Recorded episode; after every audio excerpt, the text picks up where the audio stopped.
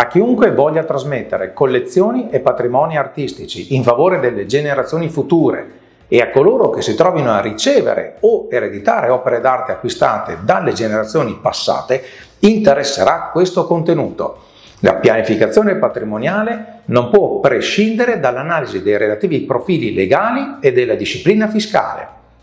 Prima di tutto è doveroso da parte nostra ringraziare la nostra associazione di categoria ANASF che ha messo a disposizione questo interessante contenuto in materia di opere d'arte e successione. Quindi partiamo! Nei patrimoni familiari complessi non è infrequente la presenza di opere d'arte. Si pensi a coloro che per passione collezionano opere o che si trova ad ereditare opere d'arte acquistate dalle generazioni passate. La pianificazione patrimoniale, volta anche al passaggio generazionale, non può prescindere dall'analisi della disciplina fiscale applicabile qualora tali beni cadano in successione o siano oggetto di donazione. Come è noto, in generale, i trasferimenti mortis causa sono soggetti all'imposta di successione, di cui al decreto legge numero trecentoquarantasei del millenovecentonovanta, con delle franchigie, e le aliquote sono del quattro, del sei e dell'otto per cento, in relazione al rapporto di parentela intercorrenti tra il decuius e l'erede. L'imposta si applica sul valore in comune commercio alla data di apertura della successione, salvo diversamente previsto per specifici asset. In particolare, per le opere d'arte occorre fare riferimento all'articolo nove, il comma due, del decreto legislativo trecentoquarantasei del millenovecentonovanta, in base al quale si considerano compresi nella massa ereditaria denaro, gioielli e mobilia, ossia l'insieme dei mobili destinati all'uso ornamento delle abitazioni, per un importo pari al dieci per cento del valore dell'attivo ereditario, al netto delle franchigie eventualmente disponibili. Ai fini di tale norma rientrano certamente le opere d'arte e le collezioni di qualsiasi valore che si trovano ad adornare le case anche secondarie del decuius. Ecco un esempio per chiarire il funzionamento della presunzione.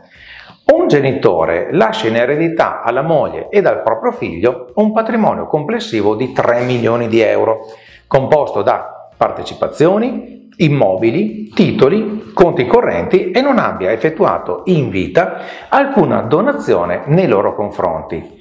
In base al succitato articolo nove comma due si assume che siano compresi nella massa ereditaria le opere d'arte per un importo pari a centomila euro così calcolati. tre milioni è l'eredità totale, meno la franchigia di due milioni, un milione per ogni erede diretto, e sulla differenza applichiamo l'aliquota del dieci per cento. Il risultato finale è pari a centomila euro. L'imponibile sul quale dovrà applicarsi l'aliquota del quattro per cento, prevista per il trasferimento a favore dei discendenti, sarà pari ad uno virgola uno milioni di euro. L'imposta complessiva dovuta sarà pari a quarantaquattromila euro, di cui quattromila relativi ai beni che si assumono compresi nell'asse ereditario.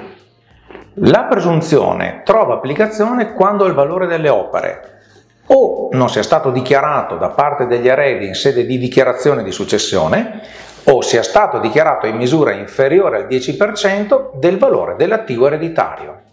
Invece non opera qualora le opere d'arte si trovino in esposizione presso mostre itineranti, in comodato d'uso o a musei e fondazioni, in custodia presso depositi e cavò, o ancora eh, siano dichiarate per un valore superiore, siano state conferite ad un trust o siano oggetto di donazione.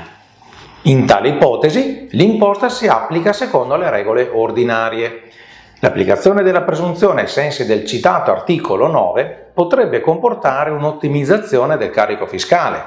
Occorre tuttavia segnalare che l'indicazione e la valorizzazione delle opere d'arte in sede di dichiarazione di successione può risultare funzionale all'acquisizione da parte degli eredi di un titolo di provenienza dell'opera, anche ai fini di una successiva vendita, posto che l'attuale contesto normativo prevede specifiche formalità per il relativo trasferimento. Un'ulteriore considerazione riguarda la particolare disciplina legata a quelle opere d'arte il cui valore artistico è stato riconosciuto dalle competenti autorità ministeriali, sottoposte al vincolo storico-artistico di cui al decreto legge quarantadue del duemilaquattro. Tali opere beneficiano dell'esenzione dell'imposta sulle successioni e donazioni. Se i beni non sono ancora sottoposti a vincolo, pur avendo le caratteristiche richieste, l'imposta dovuta in misura ridotta del cinquanta per cento ex articolo venticinque del decreto legge trecentoquarantasei del millenovecentonovanta. Alla luce delle osservazioni sopra effettuate, risulta evidente come, nel caso in cui all'interno dei patrimoni di famiglia vi siano opere d'arte, la pianificazione deve tener conto non solo del valore artistico, ma anche dei delicati aspetti legali e fiscali. Sono Angelo Valente, sono Marco Casanova, fondatori del team Casanova Valente. Seguici sui social e su team casanova valente punto com.